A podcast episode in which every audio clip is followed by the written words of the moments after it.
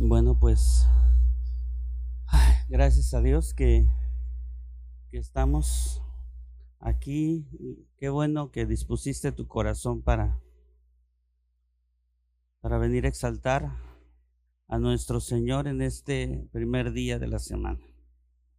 Siempre lo primero será para Dios. Siempre va a ser así. Esa es una constante. Esa es una constante en el universo. Toda la creación hace eso, menos el hombre. Entonces, para poder llegar ahí, necesitamos sabiduría. Para hacer que Dios tome el primer lugar en nuestras vidas, necesitamos sabiduría. La creación lo hace, el mundo lo espera. Somos los hijos, somos, es el hombre. Ah, las niñas pueden salir. Es el, somos nosotros los que tenemos que entender la importancia que tiene esto porque desde la caída del hombre,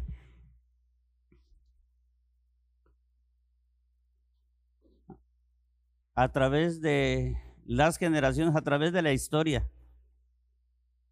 Si tú revisas la historia, si revisas la historia bíblica o la historia natural, te vas a dar cuenta de que el hombre ha ido de tumbos en tumbos debido a la rebeldía del corazón, debido a la maldad y a la perversidad del corazón.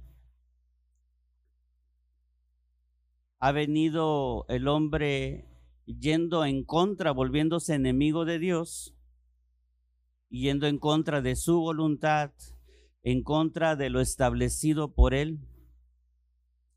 Entonces, cuando Dios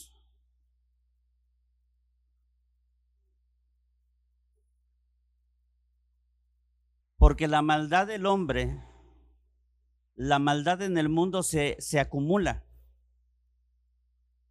Según la historia bíblica, la maldad el ponos se acumula, no es algo que se disuelve. El Hebel, la, ese humo no se disuelve como, el, como la neblina de la mañana. Sale el sol y se, y se, y se va por un, por un rato, no.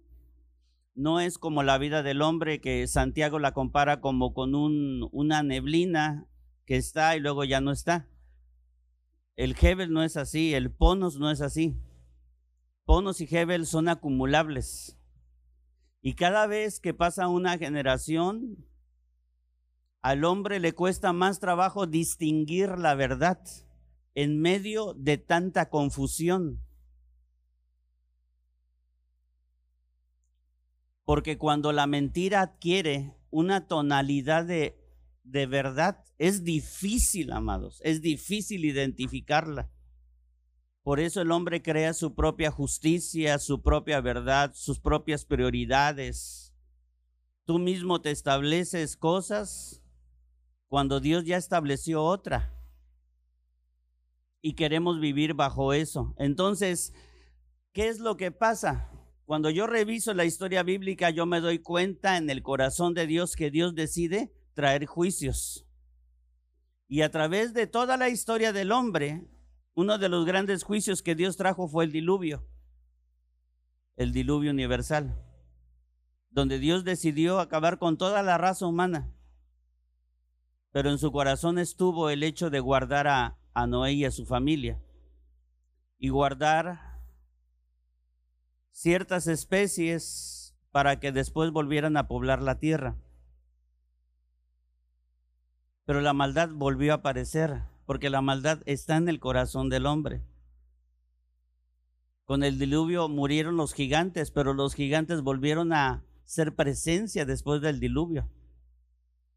Los gigantes aparecieron por la por las relaciones sexuales que los ángeles tuvieron con las hijas de los hombres.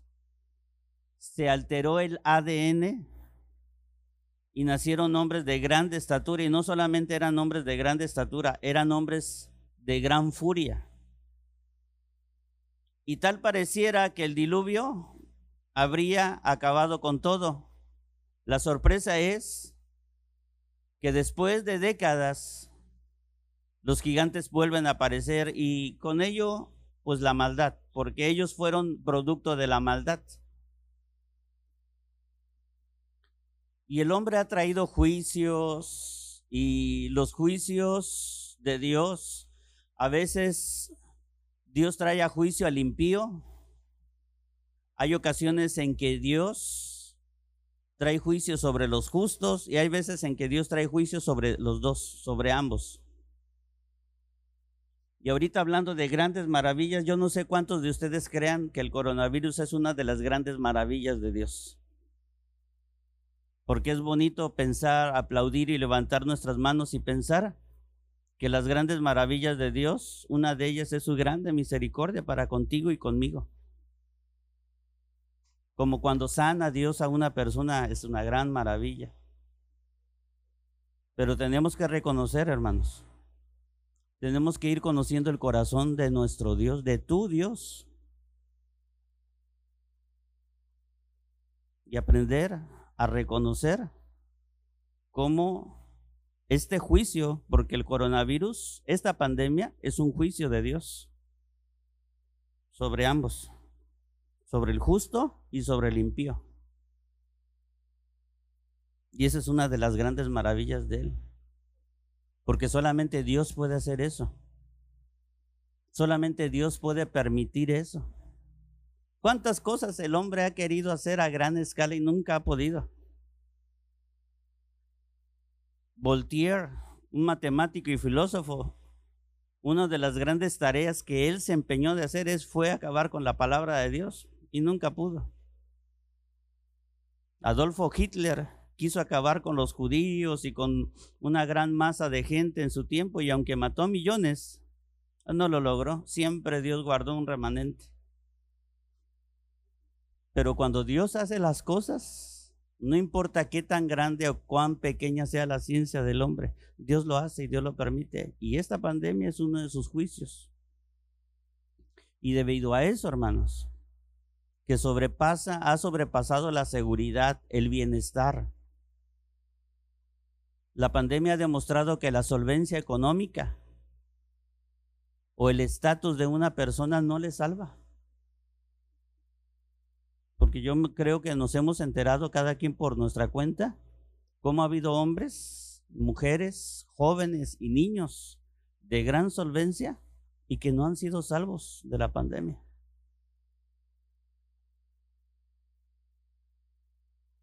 Y Dios está tomando la vida de las personas que Él quiere tomar. Y lo va a seguir haciendo. Y tal pareciera que ninguno de nosotros está libre de eso. Pero esa es una de las grandes maravillas que Dios hace, en, que está haciendo en este tiempo. Y nosotros, la iglesia, se supone que nosotros somos los entendidos en medio de todo este tiempo nosotros somos los entendidos para ver lo que Dios está haciendo.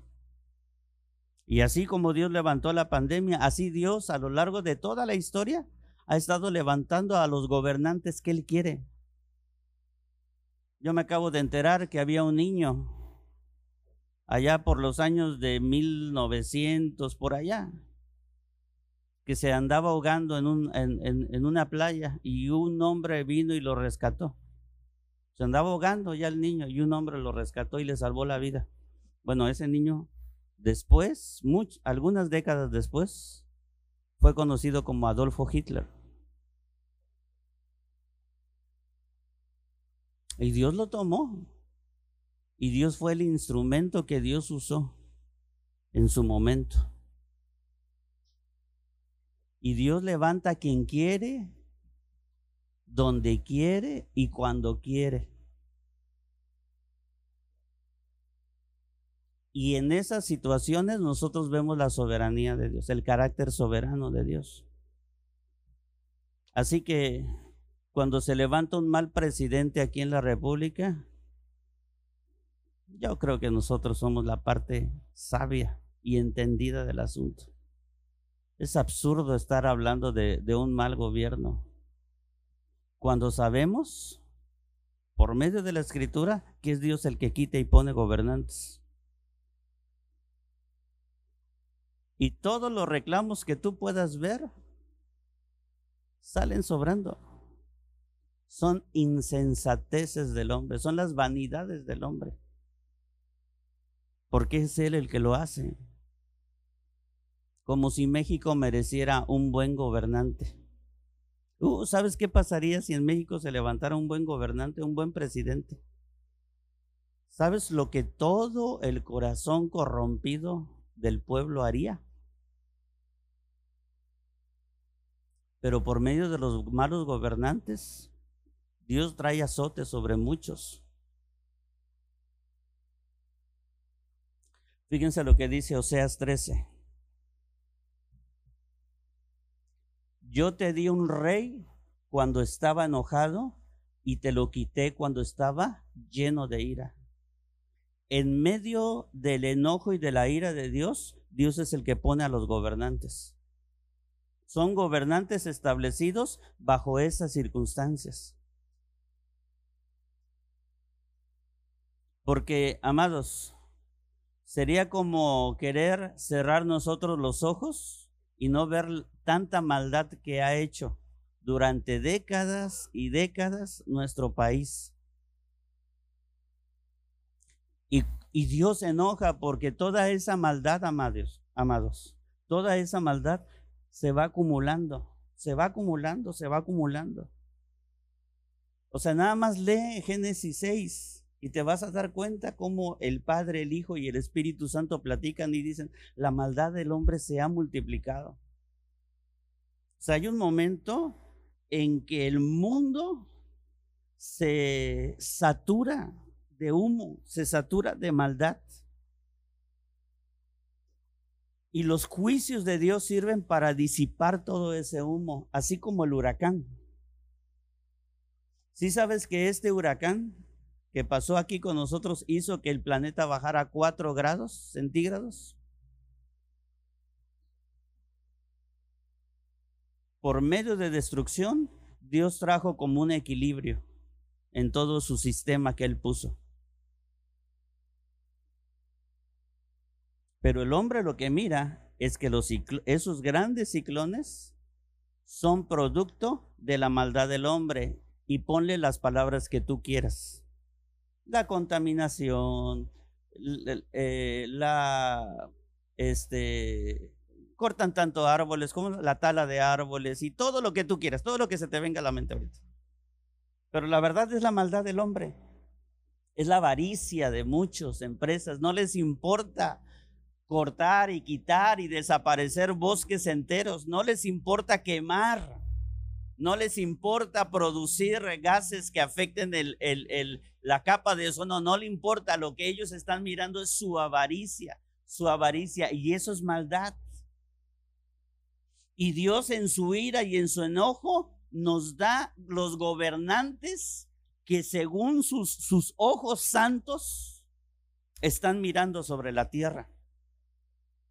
Y cuando Dios hace caer esos juicios sobre nuestras vidas, sobre la vida de los impíos y de los justos, es porque los justos, amados, estamos fallando.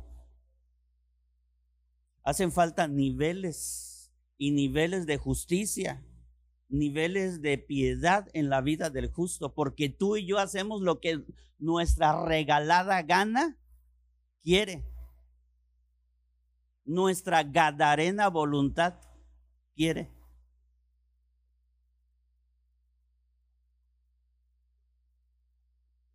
Y en medio de todo eso, bueno, vamos a ver Isaías, Hebreos, regrésale.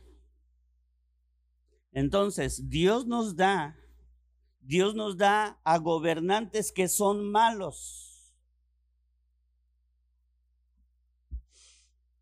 son gobiernos que se dan en la ira del Señor. Entonces, por cuanto están las cosas en esta vida es necesario que nosotros caminemos en sabiduría y justicia. Eso es sabio, que caminemos, que aprendamos, que meditemos, que adquiramos vivir en sabiduría y justicia. Porque aún y a pesar, hermanos, de que Dios, de que esos juicios tocan al mundo entero, aún así el justo, o sea, nosotros somos guardados por el Señor. Porque cuando Dios trajo los juicios sobre Egipto y trajo esas plagas y llegó una plaga, luego llegó, o sea, tú te imaginas, amados, tú te imaginas, o sea, es necesario que utilicemos uno, de nuestros sentidos que es la imaginación.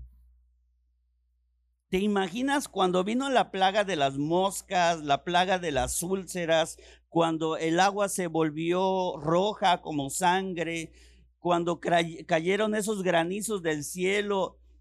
O sea, ¿te, imaginas la vida de, de los hebreos en medio de los egipcios?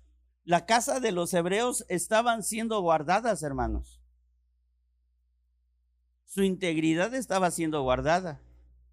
Pero lo que sintieron sus corazones, lo que sintieron las mujeres, los hombres, los niños, los jóvenes, que presenciaron todo eso, estaban espantados por la situación.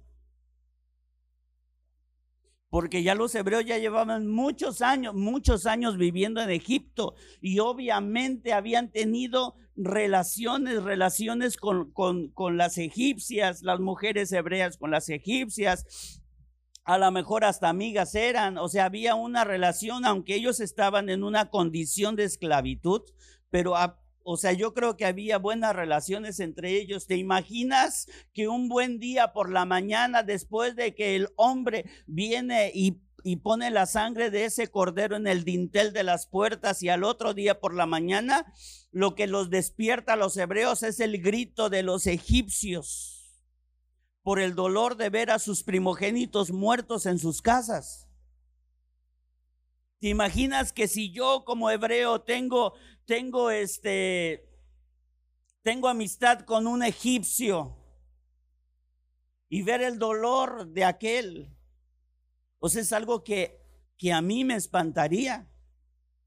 Porque no nos podemos dejar de sorprender cuando vemos las calamidades que el huracán hizo porque debería afectarnos.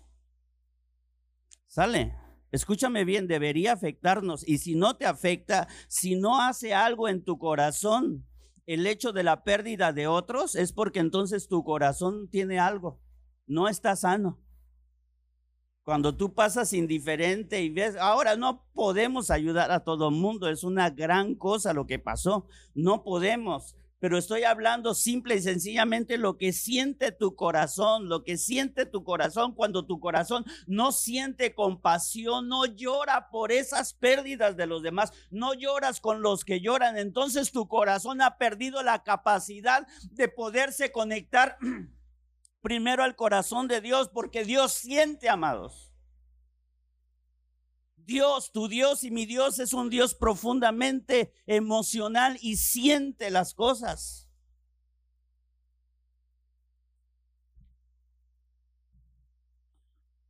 Entonces,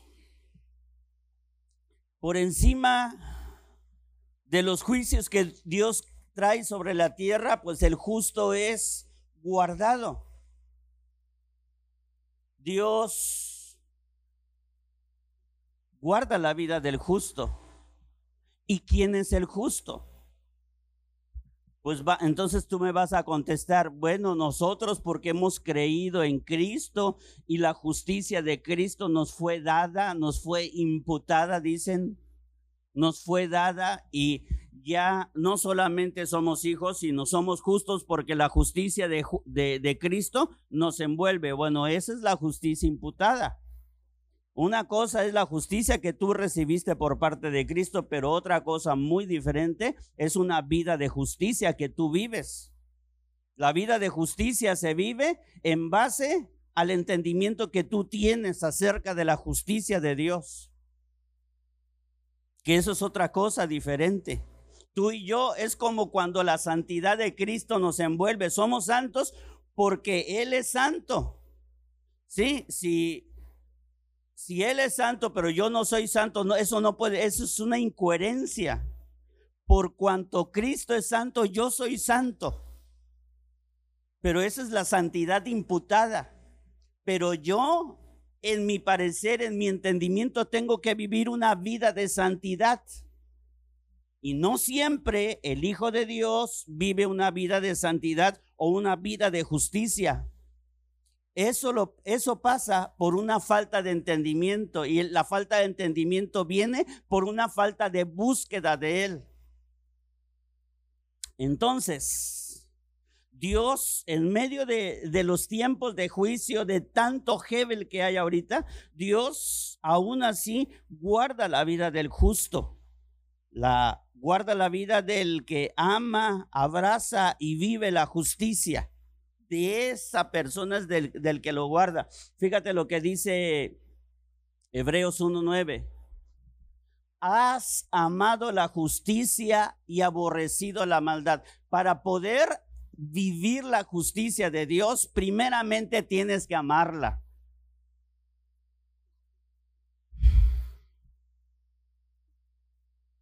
¿Amas la justicia de Dios?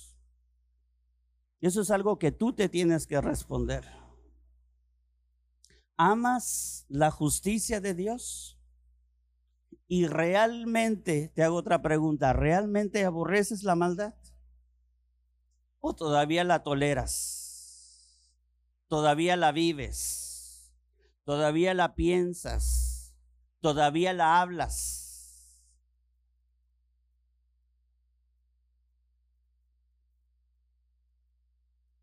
Porque digo, o sea, un justo diciendo groserías,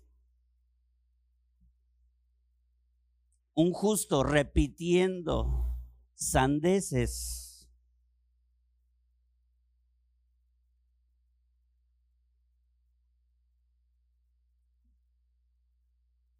pensando insensateces,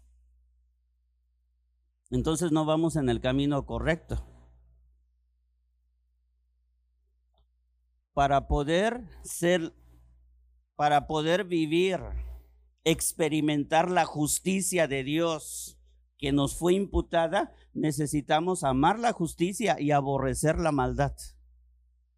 ¿Y qué crea esto? Esto trae una consecuencia. Cuando nosotros nos esforzamos, cuando estamos aborreciendo el pecado, cuando estamos mortificando el pecado, cuando estamos haciendo algo para que el pecado en mi vida vaya muriendo, entonces eso tiene una consecuencia. Por eso dice ahí Hebreos, por lo cual, o por tanto, en consecuencia, a que amas la justicia y aborreces la maldad, te ungió Dios.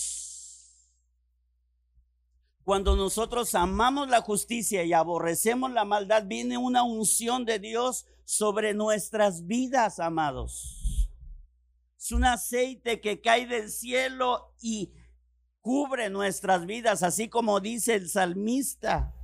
Es como el rocío que cae sobre los montes de, de es como el aceite que cae sobre la cabeza de Aarón y baja por sus barbas y por sus hasta y baja hasta el borde de sus vestiduras. Es ese aceite como cuando ungían al sacerdote que lo cubría a él.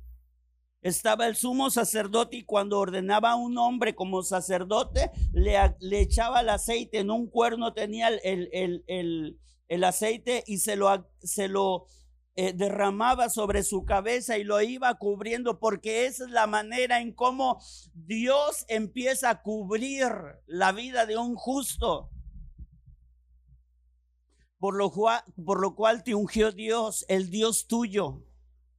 Fíjate de qué trata esa unción. Trata, dice, con óleo de alegría. Ahí te está dando la característica de la unción, con óleo de alegría, más que a tus compañeros es un óleo de alegría, es un aceite que vamos a llamar alegría. No es una alegría, hermano, como lo que, como, como cuando te pone alegre que estás haciendo una fiesta. No es como cuando alguien celebra un cumpleaños y, y, se van a hacer la celebración. No es una alegría por, por cualquier otra cosa. Este, esta unción llega a nuestras vidas porque amar la justicia y aborrecer la maldad cuesta. Te tiene que costar y muchas veces te va a costar lágrimas te va a costar padecer, porque quienes quieran amar la verdad tienen que padecer para renunciar a esa maldad, amados, con que nuestro corazón naturalmente se inclina. Por eso llega la palabra de Dios y por eso llega al corazón y desde ahí, desde lo que desde la totalidad de lo que tú y yo somos, que es el corazón, la palabra de Dios empieza a obrar para que influya sobre tus partes sensibles sobre tu mirada, sobre tu oído, sobre tu lengua, sobre tus sentimientos, sobre tus emociones, pero la obra de Dios empieza en la intimidad, en lo más íntimo. Y de ahí es cuando nosotros adquirimos sabiduría. Ahí es cuando el hombre refrena su lengua, dice Proverbios, para hablar mal. Ahí es cuando el chismoso refrena su lengua para no decir el chisme. Ahí es cuando el que levanta calumnias frena su lengua. Porque todo brota del corazón, porque es ahí donde Dios está obrando. Amar, el amor y el aborrecimiento nacen en el corazón. Nacen en tu corazón. Nunca esperes ya pastor, ya voy a ir a la, a, la, ya voy a ir a la iglesia. Sí, sí, ya, mire, ya nada más que pase este mes de diciembre, hermano. Sí, pastor, sí, sí, yo le voy a hacer caso, ya nada más que pase este mes de... Porque vienen mis hermanos, mire, y sí, sí, la verdad sí vamos a tomar, sí, sí vamos a tomar, pero mire, ya nada más que pase este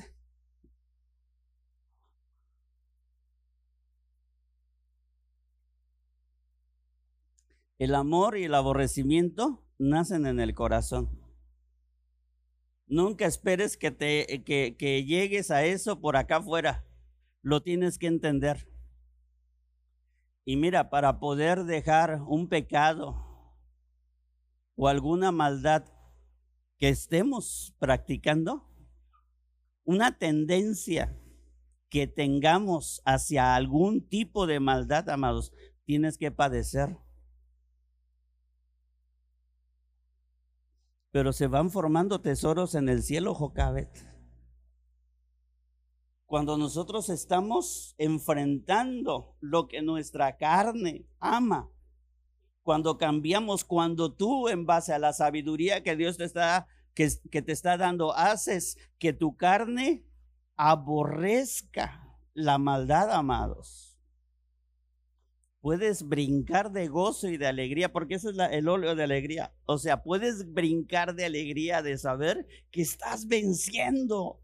Esos tendrían que ser nuestros momentos de alegría. Que si es necesario que yo me desprenda de mi celular un tiempo, no unos días, no cuatro días, no, no cinco días, no, no, no, no. O sea, dejarlo eso o cualquier otra cosa, dejarlo, pero sentimos una necesidad por, por irnos tras el mal. Es una necesidad, algo que tenemos aquí, pero podemos vencer. El Dios tuyo te ungió con Dios, con, con óleo de alegría. Ese óleo de alegría no es algo que puedas encontrar a la vuelta de la esquina, ¿eh? ¿Sí? No es que yo me alegro, si el Señor me ha ungido con óleo de alegría, no, amado, no, no, no, tienes que buscarlo. No, no, no, no, no, no, no, no, no, no estés repitiendo como periquito. No, esa, no, no lo encuentras a la vuelta de la esquina, no, no lo venden en los oxos, no lo venden. Para llegar a eso tienes que llorar y padecer. No es algo que puedas comprar con tu con tu tarjetita de de esas que dan. Tampoco es algo que te dará porque ocasionalmente lo buscas. O sea, Dios no te lo va a dar esto. El óleo de alegría no va a venir a tu, a tu vida solamente cuando tú tienes ganas de buscarlo.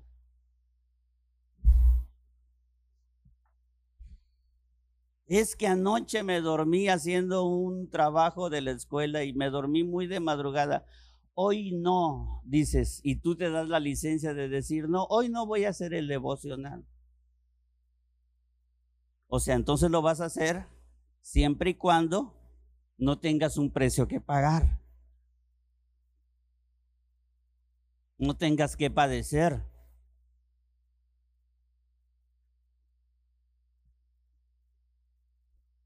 El óleo de alegría viene cuando lloramos y padecemos por buscarle a Él. Pero pues a veces lo buscamos y estamos orando y todo eso, pero sin ganas, ni, o sea, y a veces no lo hacemos, amados. Y, yo lo digo primeramente por mí, ¿eh? O sea, sin ganas de encontrarnos con Él. Ya me paré, ya, ya, ya me paré. Ya estoy ahí. Estoy revisando quiénes están entrando y todo eso. Y yo hago diferentes cosas. Y un día me hinqué en mi cama y yo empecé. Empecé, me recargué ahí en mi cama. Cierro mis ojos y mi mente empieza a divagar. Y en, y en, y en, y en que mi mente estaba divagando, me duermo y me despierto. Y yo dije, ¿qué estoy haciendo? Y yo me dije así, ¿eh? Yo me dije, estúpido de mí, ¿con quién creo que estoy hablando? Me paré, fui al baño, me lavé la cara, volví, me hinqué, abrí mis ojos y empecé a orar a Dios. ¿Con quién creemos que estamos hablando? ¿Con quién cuando yo mando mi devocional a las 8 de la noche? Pues con quién creo que estoy hablando?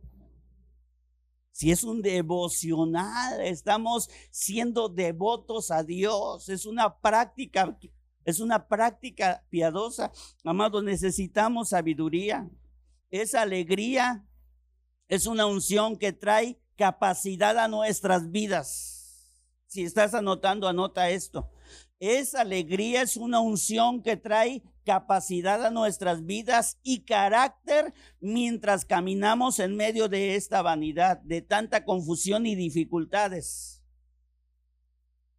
Esa unción, vuelvo a repetir, esa alegría es una unción que trae capacidad a nuestras vidas y carácter mientras caminamos en medio de esta vanidad, de tanta confusión y dificultades.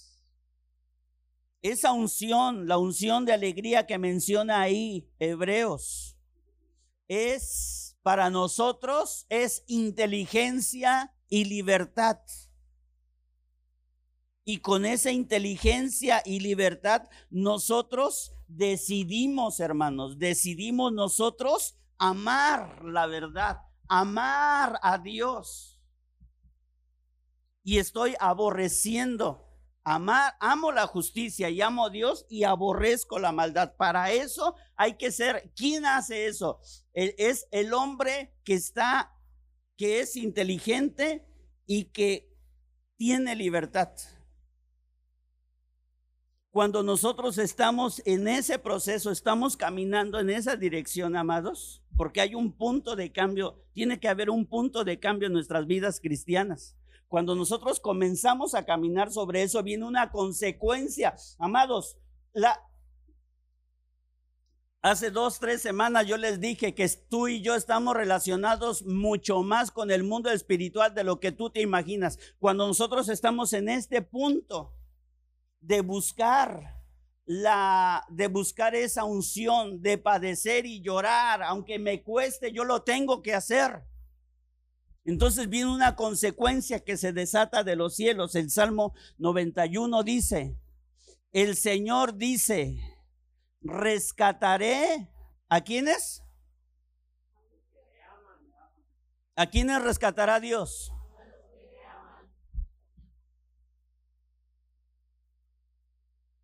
Pero si nosotros no aborrecemos la maldad lo suficiente, hermanos, porque digo, ya cuando somos hijos de Dios, así como que pecar ya, como que el pecado ya no nos sabe igual que cuando estábamos antes. Antes le dábamos rienda suelta. Pero cuando somos hijos de Dios, pecamos y ya, ya, como que ya no nos sabe igual, pero estamos pecando.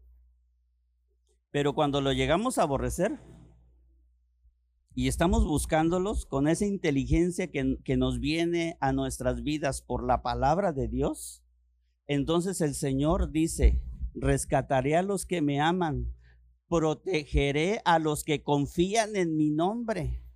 Cuando, cuando me llamen, ¿qué dice? Yo les responderé, estaré con ellos en medio de las dificultades, los rescataré y los honraré. Pero fíjate lo que dice ahí, estaré con, con ellos en medio de las dificultades. O sea, Dios no te está prometiendo que te va a quitar de las dificultades. Dios te va a decir, Dios te va a permitir que pases en medio de esta pandemia y en medio de las dificultades que particularmente nosotros tengamos. Pero Él va a estar con nosotros y Él nos va a escuchar y nos va a responder y nos va a rescatar. Y fíjate cómo culmina este texto. Dice, y los voy a honrar. Entonces, amados, en nuestra búsqueda el cielo no se queda estático, hay una dinámica, hay algo que se mueve del cielo para nosotros, para esta tierra. Hay, hay, hay algo que se mueve para nosotros y es eso. Entonces, esa alegría, o sea, la unción que habla Hebreos 1, que es la alegría, viene por permanecer en Él. ¿Cómo, cómo, amados, cómo una persona puede aborrecer la maldad y puede amar la justicia? ¿Cómo entonces, cómo le voy a hacer? Pues tienes que permanecer eh, en Él. Tienes que permanecer en Él. Tienes que hacer de Dios tu habitación, habitar con Él porque no hay otra manera en que tú puedas aborrecer la maldad. Escúchame bien, amado. No hay otra manera en la cual tú puedas aborrecer un pecado. La única manera para poder aborrecer un pecado es permaneciendo en él. Cuando tú permaneces en Dios, es como si tú, te lo voy a decir de esta manera, es como si tú te empaparas de su santidad, de su piedad, de su pureza. Ahí es cuando nuestra vida de pureza y de santidad va en aumento por permanecer en Él. Voy a decir algo con mucho respeto, con mucho, mucho respeto. Son como las personas que trabajan en la basura. Permanecen cerca de la basura trabajando ocho horas y aunque se bañen, huelen a basura. Me voy al otro extremo. Es como aquellos que trabajan en las grandes boutiques y que el ambiente es un ambiente aromatizado. Tú entras y de la puerta para adentro estás en, una, en la plaza y entras a esa boutique y te envuelves de un aroma. O sea, entras a otro mundo y entras a otra parte de esa plaza. Estoy hablando, por ejemplo, de las plazas en satélite en la Ciudad de México. Y tú entras a cualquiera de, las, de esos lugares y entras a un mundo diferente. Entras a, a, a Virgin, sí, donde te venden todo tipo de música. Entras a Virgin y entras a otro mundo.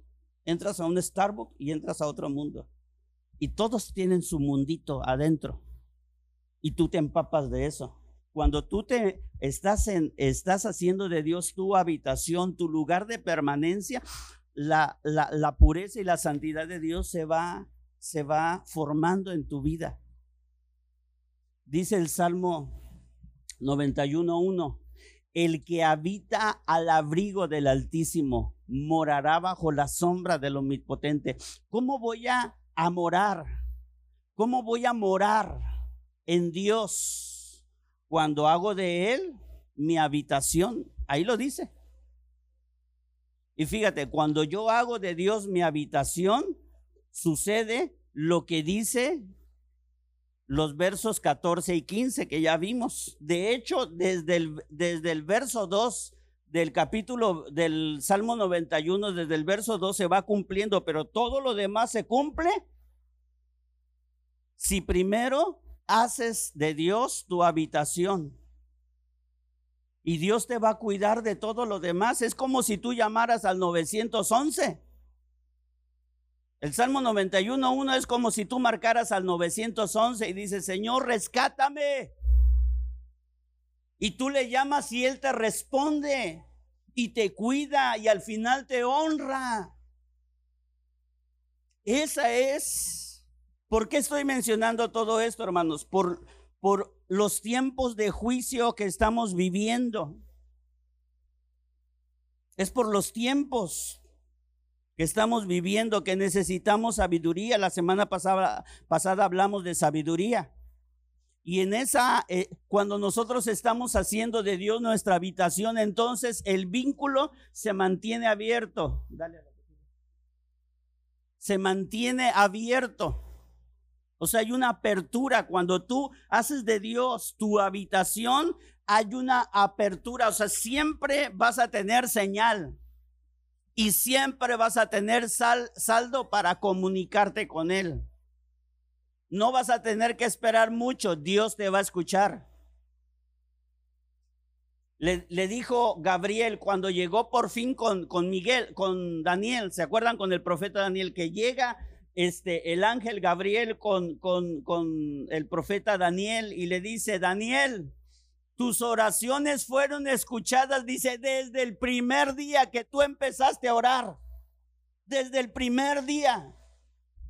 Porque hay un vínculo abierto que formamos cuando nosotros hacemos de Dios nuestra habitación. Por eso Pablo en primera de Tesalonicenses 5 dice, orad sin cesar. ¿Qué es eso de orar sin cesar? Le voy a poner lo que dice en dos traducciones diferentes. Una de ellas dice, oren en todo momento. Luego hay otra que dice, nunca dejen de orar. Nunca dejen de orar. Ese es el propósito por el cual durante a lo largo de este año estaremos, hermanos, estaremos ejercitándonos en el ejercicio piadoso y santo de la oración. Porque ¿cuál es el tema para este año? Comunión. Y todo lo que veamos en el resto de este año serán temas que tienen que ver con nuestra comunión con Dios. Sara, ¿cuál es el tema para el próximo año? ¿No te acuerdas? ¿Cuál es el tema para el próximo año? 2020, en el 2000, ¿estamos en qué? En el 2000. 2021, en el 2022, todo a lo largo de un año vamos a ver servicio. 2023, dones espirituales.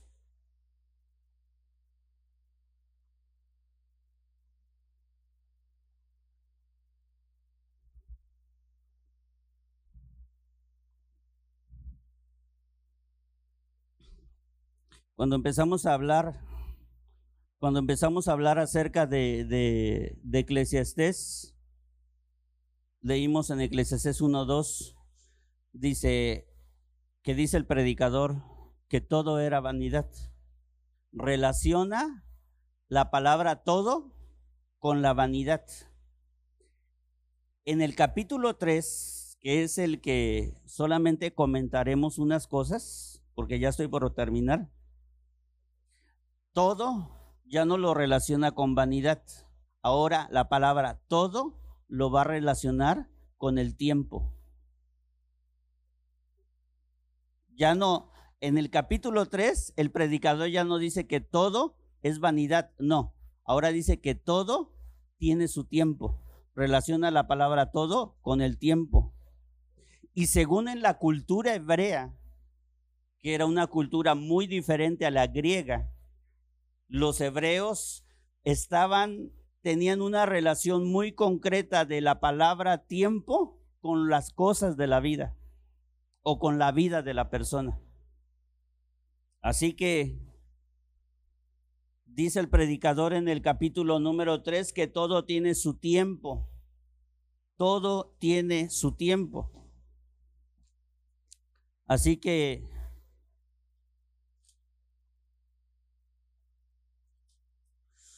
todo tiene su tiempo y todo lo que se quiere debajo del cielo, de lo que se quiere debajo del cielo, tiene su hora, tiene su momento, tiene su propósito. O sea, todas las cosas que pasan, amados, sobre debajo de este cielo, tiene su momento, tiene un momento especial. Hay dos palabras en el griego que definen la palabra tiempo, que es la palabra cronos, de ahí viene la palabra cronología o cronómetro, que es la existencia general de toda la creación. El tiempo cronos aparece cuando aparece todo lo creado. Pero a lo largo de todo el cronos aparece una luz de otro tiempo. Y en el griego aparece la palabra kairos y Cairo son los momentos particulares de las cosas que Dios hace en el mundo o en la vida de una persona. Y no solamente Cairo, no solamente es un tiempo particular que Dios tiene, sino Dios le ha permitido a Satanás también tener sus Kairos cuando Jesús fue tentado en el desierto, cuando Jesús fue tentado en el desierto, Satanás, Satanás, cuando Jesús fue llevado al desierto, Satanás apareció ahí, encontró la oportunidad para la tentación. Jesús lleno del Espíritu Santo volvió del Jordán y fue llevado por el Espíritu al desierto. O sea, Jesús primero fue llevado al desierto y después por 40 días fue tentado por el diablo y toda la tentación termina cuando dice, y cuando el diablo hubo acabado toda, toda tentación, se apartó por él, no por un cronos, sino que se retiró de él por un kairos, dice, se retiró de él por un tiempo. O sea, Satanás llega a nuestras vidas, amados, cuando nos tienta o cuando nos ha hecho caer, llega en los momentos oportunos. Son momentos que se establecen del mundo espiritual hacia el mundo natural. Y Satanás también tiene sus kairos, sus momentos oportunos. Todo lo que sucede debajo de este cielo, hermanos, y sobre este tiempo es un don de Dios. El primer don que Dios dio cuando crea las cosas fue el don del tiempo. Dios le da a su existencia un don que es el tiempo. Así que Dios todo lo hace durante esos momentos, dice Deuteronomio. Si fueran inteligentes, ellos entenderían esto ellos reflexionarían sobre lo que les pasó. Por eso yo les decía hace rato de que nosotros que somos el pueblo de Dios, se supone que nosotros tenemos que tener sabiduría para entender los tiempos que estamos viviendo, hermanos. Tenemos que tener sabiduría. Es una sabiduría que el mundo, el, el, mundo califica los eventos que están pasando desde otra, desde otra manera, desde un plano de la sabiduría humana, de la investigación, de la ciencia, de la tecnología, de las cosas que el hombre mismo ha creado. Pero nosotros que hacemos de Dios una, una habitación permanente, tenemos que empaparnos no solamente de la santidad y la pureza, sino también de su inteligencia y sabiduría para entender cuáles son los momentos que estamos viviendo. Y nosotros no podemos ser como esas personas que dice ahí Deuteronomio que si cuando Dios dice si fueran inteligentes, dice y si reflexionaran sobre las cosas que les está pasando. Y a veces nosotros pasamos por situaciones difíciles en nuestras vidas, hermanos. Y cuando pasan las cosas difíciles, terminamos como cuando empezamos, sin reflexionar nada de lo que nos está pasando. ¿Terminamos iguales o terminamos peores? Pero se supone que ya sea lo bueno o lo malo que llegue a nuestras vidas, nosotros tenemos que reflexionar y tenemos que ser tenemos que ser inteligentes, porque esa es una de las dos potencias que tenemos. ¿Sí recuerdan cuáles son nuestras dos grandes potencias? ¿Cómo? La inteligencia y la voluntad. Inteligencia y voluntad.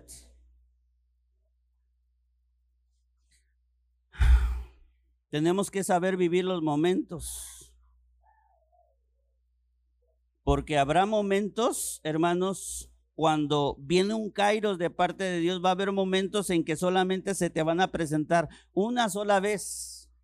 Hay cosas que Dios llega un, un tiempo oportuno y solamente van a llegar una vez, nada más una vez. Hay cosas, sobre todo cuando las oportunidades, los kairos llegan, este, llegan con, con un aire de misericordia y Dios viene y Dios viene y nos habla y nos habla y nos habla y nos está tratando de empujar hacia el arrepentimiento porque no solamente podemos hablar acerca de la soberanía de Dios, sino también de la responsabilidad del hombre. Entonces Dios nos habla y nos habla tratándonos de, empujar hacia el arrepentimiento y cada vez que Dios nos habla, cada vez que Dios nos habla, nos habla porque es un tiempo oportuno, es un kairos y están viniendo a nuestras vidas y Dios nos ama y aunque nosotros no le amamos y Dios es fiel, aunque nosotros no seamos fieles, entonces Dios nos está empujando hacia, hacia, hacia un verdadero arrepentimiento y a veces, a veces somos tan así,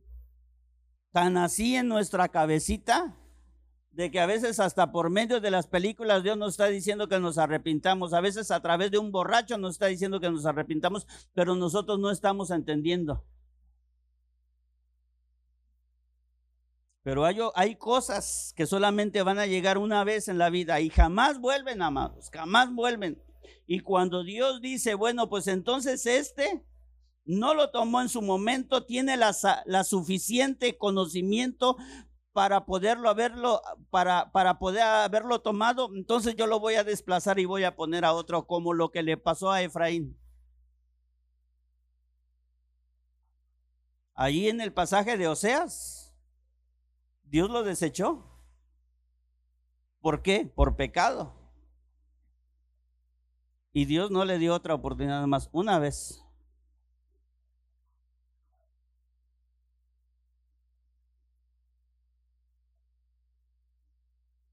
También lo que le pasó a Rubén, nada más una vez.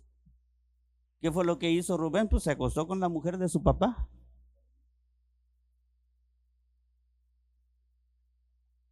Y Dios no le dijo, Rubén, este, ¿sabes qué? Arrepiéntete de tu pecado. Lo único que hizo Dios fue agarrarlo, ponerlo en un lugar y, y en su lugar poner a su hermano. Y tan tan se acabó. Y todo lo que iba a hacer para él, el linaje de Jesús no iba a venir por David. El linaje de Jesús iba a venir por, por el sacerdote Elí. ¿Y sabes por qué Dios desecha a Elí y a todas sus generaciones? Porque Elí, aunque era sacerdote, fue un papá cabezón que permitió que sus hijos andaran en pecado. Nunca, dice el texto, que nunca les estorbó. Que nunca les estorbó.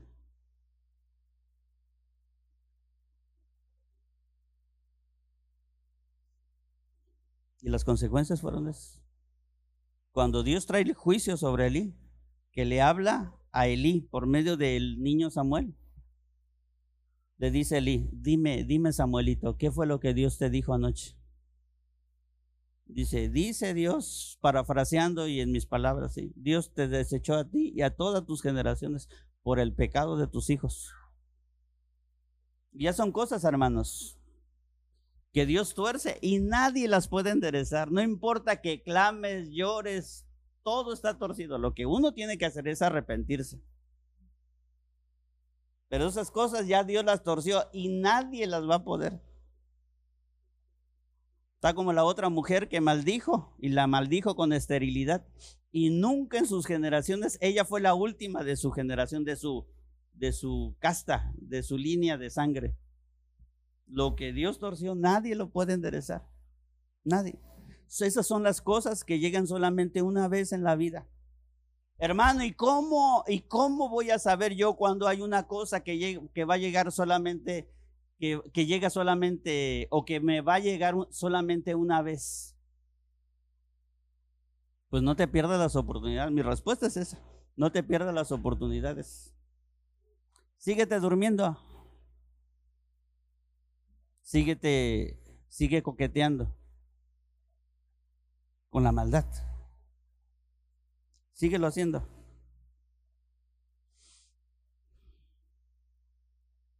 Entonces Dios da el don del tiempo. Pero después del tiempo, ah, hay un pasaje de Isaías también. Es para que toda la gente de oriente a occidente sepa que yo soy el único Dios que existe yo soy el Dios, no hay ningún otro. Yo hago la luz y creo la oscuridad. Yo traigo prosperidad y creo el desastre. Yo, el Señor, hago todo eso. Ahí vemos el carácter soberano de Dios. ¿Quién trajo la, la, pandemia a final de cuentas? El diablo, hermano. Es que el diablo quiere. No, no, no, no. El diablo no puede hacer eso. El diablo, o bueno, dicen luego que, que el hombre, que el hombre tu lengua que el hombre. Nosotros entendemos que es Dios. Dios es el que trae todo eso. Pero después de eso, después de eso Dios trae otro don. Dice Eclesiastés, el Eclesiastés 3:11. Todo lo hizo hermoso en su tiempo y ha puesto eternidad en el corazón de ellos sin que alcance el hombre a entender la obra que ha hecho Dios desde el principio hasta el fin. ¿Por qué Dios, ah, el otro don que da es el don de la eternidad? Y la eternidad en verdad es la intensificación del don del tiempo. O sea, Dios primero da el tiempo. Luego, cuando Dios trae a nuestras vidas ese sentido de eternidad, porque el sentido de eternidad nos hace pensar, hermanos, que después de esta vida todo el mundo lo sabe. Todo el mundo lo sabe porque Dios se lo puso en el corazón del hombre y no hay distinción. El hombre sabe que después de la muerte hay algo. Todas las culturas habidas y por haber saben, tienen el sentido de la eternidad porque saben que algo sucede después de la muerte, hay algo, hay una existencia. Hasta los que practican el nirvana saben que hay una existencia después de la muerte. En su carácter, filosofías y, enseñanzas pero saben que algo hay después de la muerte. Bueno, ese es el sentido de, eternidad que Dios puso en el corazón del hombre. ¿Y qué es la eternidad? Pues es la intensificación del, don del tiempo. O sea, Dios en la eternidad va a intensificar el tiempo. La eternidad no nos saca del tiempo, sino más bien nos eleva a un super tiempo, a un tiempo diferente. Recuerden Recuerden que Dios usa tu, usa tu imaginación. Imagínate que hay una línea que viene desde, desde la eternidad hasta la eternidad. Y en esa, en esa línea Dios crea todas las cosas, sí, crea los cielos y la tierra, crea todo, crea el mundo, etcétera, crea el hombre, todo. Cuando el hombre cae en pecado, cae en desobediencia, lo que pasa en Génesis 3, entonces en ese momento se detienen todas las cosas. Y todas las cosas han estado no avanzando, sino circulando en ellas mismas, siendo cíclicas. Por eso Eclesiastes dice que todo es lo mismo y que todo es lo mismo, no hay nada nuevo, ¿eh? No, no hay nada nuevo, aunque saquen el, el iPhone Cuando ya lleguen al, iPhone 150 o 200, que ya ni, ni, ya no son de material, que ya te lo implantaron y que nada más le haces así, y va a aparecer una pantalla de lucecitas que va a salir de tu carne y todo eso, y, y marihuana de esas, ¿no? Ya cuando saquen ese, que va a decir, ay, qué cosa más, no, no, nada es nuevo. No, nada es nuevo. No, todo es lo mismo, todo es lo mismo, lo mismo, lo mismo, siempre el hombre desde que el hombre cae, la vida del hombre se ha vuelto un ciclo. Un ciclo, un ciclo, un ciclo. Lo planeado de Dios no era eso. En medio de esa vida cíclica que el hombre tiene, la vida de Dios es lineal, pero la vida en esta tierra es cíclica. Entonces, en medio de todo eso, Dios manifiesta su presencia y su gloria y, ha escogido a algunos y a ellos se, se revela. ¿Sí? De manera especial y a todos se revela por medio de la naturaleza y, etcétera, ¿no? Y ahí está, pero es como si las cosas se hubieran detenido porque están así, ahí, ahí, así, ¿sí me entiendes? Ahí están, sí, ahí están. Y ahí están dando vueltas, ahí están. Como es como un carro que está patinando. Y ahí está la rueda dando vueltas, dando vueltas, pero avanza, no, no avanza. No, no avanza, ahí están, ahí están, ahí están. Hasta que el Señor venga tome a su iglesia, fíjate bien, y ahora sí, zoom, vámonos. La eternidad es eso, es, es, es llevarnos, es llevarnos a su pueblo a ese super tiempo que hay. ¿Sí lo expliqué? Más o menos. Sí. Eso es. Esa es la eternidad. La eternidad no es el fin del tiempo, sino más bien es un tiempo sin fin. ¿Por qué digo que va a haber un tiempo? Porque muchos creemos eh, que, en la eternidad del tiempo se va a acabar o que, o que la fe también se va a terminar o que la esperanza se va a terminar. No, hermanos, ¿sí? En la eternidad ni se va a acabar el tiempo ni se va a acabar la fe porque decimos, es que aquí andamos por fe. Cuando andemos, es que dice el texto que cuando estemos allá, hermanos, lo, veremos cara a cara. Sí, pero vamos a ver, el, el contexto no habla de eso. ¿Sí? Porque Dios cada vez en la eternidad se va a ir revelando más y más y más, y no va a alcanzar la eternidad, hermanos, para conocer a nuestro Señor. Porque como alguien creado puede conocer a un Dios que es eterno. Él siempre ha sido, siempre, siempre que ha sido. Antes de todas las cosas, Él era Dios, dice la palabra.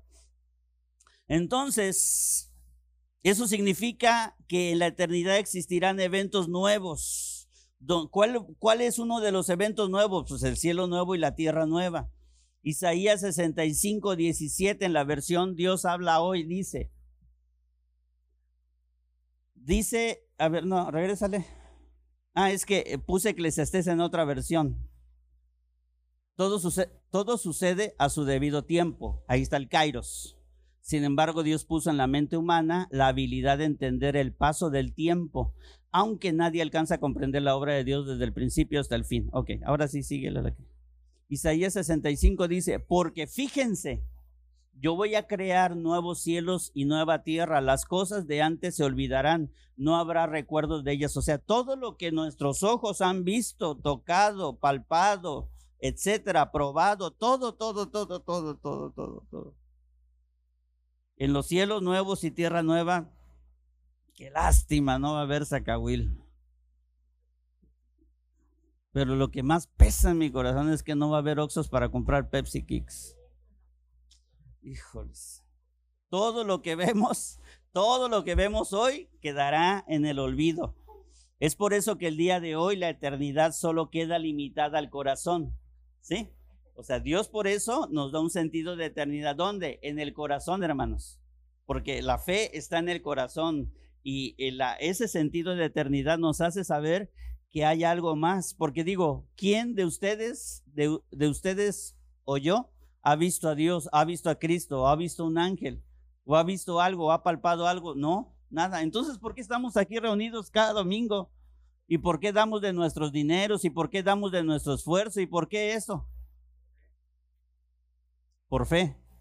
Y en la fe se mueve ese sentido de eternidad de saber que hay algo más y de que nuestros esfuerzos, nuestra entrega, nuestra pasión por el Señor va a llegar a cumplirse en ese momento. Así que tenemos que reflexionar lo que yo haga en esta vida, fíjense amados, va a determinar mi lugar, mi existencia en la eternidad. Lo que yo haga en esta vida va a determinar mi lugar en la eternidad.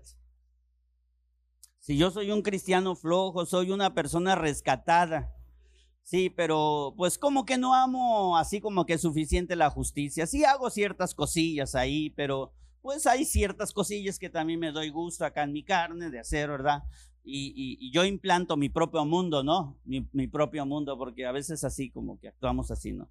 Y, y, yo, bueno, ciertas cosillas, como que amo, sí, sí amo la justicia, pero también amo ciertas cosas, como que a veces aborrezco ciertas cosas de la justicia, la verdad, la verdad, como que las aborrezco, y aborrezco ciertas cosas de la maldad, ya no hago tantas cosas malas, ya.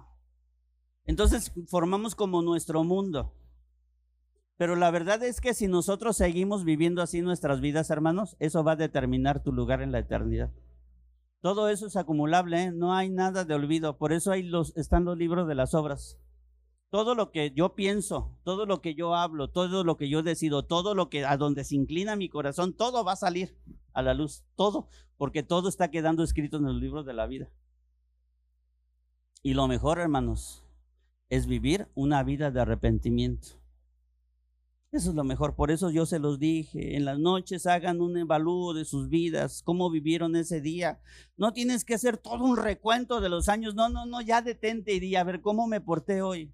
Hacia dónde se inclinó mi corazón, qué estuvo pensando, qué estuve deseando. Hoy, hoy, en este día, ya son 10 de la noche, 11 de la noche, ya voy a acostarme. Bueno, en mi devocional ya me llegó a las 8 de la noche, ya llegué ahí, ya estoy orando a las 9 de la noche. Allí estoy haciendo, en ese momento, después de orar por lo que se oró en ese devocional, hago mi valoración del día. Amados, si el Espíritu Santo está ahí, Él te va a ayudar. Él te va a ayudar porque tenemos una vida bien corta, dice el Salmo 90. Haznos entender que la vida es corta para así vivirla con... ¿Qué tenemos que entender? La vida, ¿eh?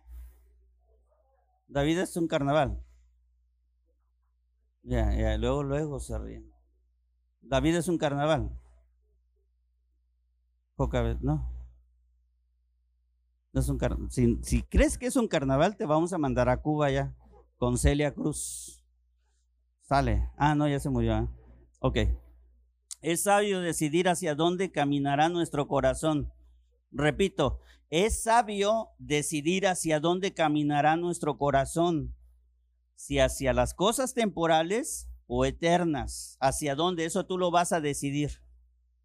Tenemos que caminar hacia las cosas eternas, eso es lo que estamos entendiendo. ¿Por qué hacia, tenemos que, ahora, hermano, entonces, ¿cómo está eso? ¿Cómo yo lo, equilibro con el sentido de trabajar y todo eso? Bueno, el trabajo es un don, dice el capítulo 2 de Eclesiastés, que Dios dio el don del trabajo y en eso nos tenemos que ocupar, porque algo tenemos que hacer. Sale, Dios dijo, a ver, estos niños se portaron mal. Bueno, ahí les va, desde Génesis 3, Dios se lo dice a Adán, ¿verdad? Sí, vamos a comer con el sudor de nuestra frente, pues vaya que si no. Bueno, tenemos que trabajar y tenemos que acumular y podemos disfrutar de nuestro trabajo, sí, también Eclesiastés lo dice, que podemos eh, este, disfrutar del, del fruto de nuestro trabajo, sí. ¿Cuándo cae bien un descanso? Cuando estamos cansados, ¿verdad, Marta? Después de trabajar es cuando mejor, pero pero ¿qué tal aquellos, los flojonazos que se la pasan todo el día? No haciendo nada, pues claro, la mente empieza a embotarse y a crear la madre de todas las, ¿cómo dicen? Es, ¿es la qué? La ociosidad. ¿Sí? O sea, no hagas nada y vas a ver cómo tu mente va a empezar a producir cosas malas. Ok, entonces, ¿qué tenemos que hacer, hermanos? Si, si sé que la vida es corta, entonces, ¿qué tengo que hacer? Bueno, vivirla con sabiduría. ¿Y qué es algo sabio?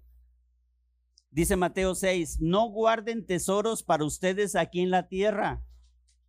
Está hablando de las cosas sabias y buenas, ¿sí? Sale, las que van a pasar a la eternidad, donde la, la polilla y el óxido los dañan y donde los ladrones entran a robárselos. Más bien, dice Pablo, más bien, mejor sería, guarden tesoros para ustedes en el cielo donde ni la polilla ni el óxido los dañan y donde los ladrones no pueden entrar a robárselos, pues donde esté tu tesoro, allí estará también tu corazón. Si tu tesoro está aquí en la tierra, tu corazón va a estar aquí.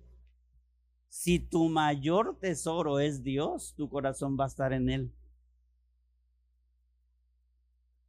Desde que nosotros llegamos a Cristo, Dios nos dio una herencia. Bueno, Dios nos ha heredado muchas cosas, pero la primerita de ellas, si tú quieres saber cuál es tu primera herencia que Dios te dio, es su presencia. Y cuando nuestro corazón está, hace de su presencia, tú haces tu tesoro, tu corazón va a estar en él.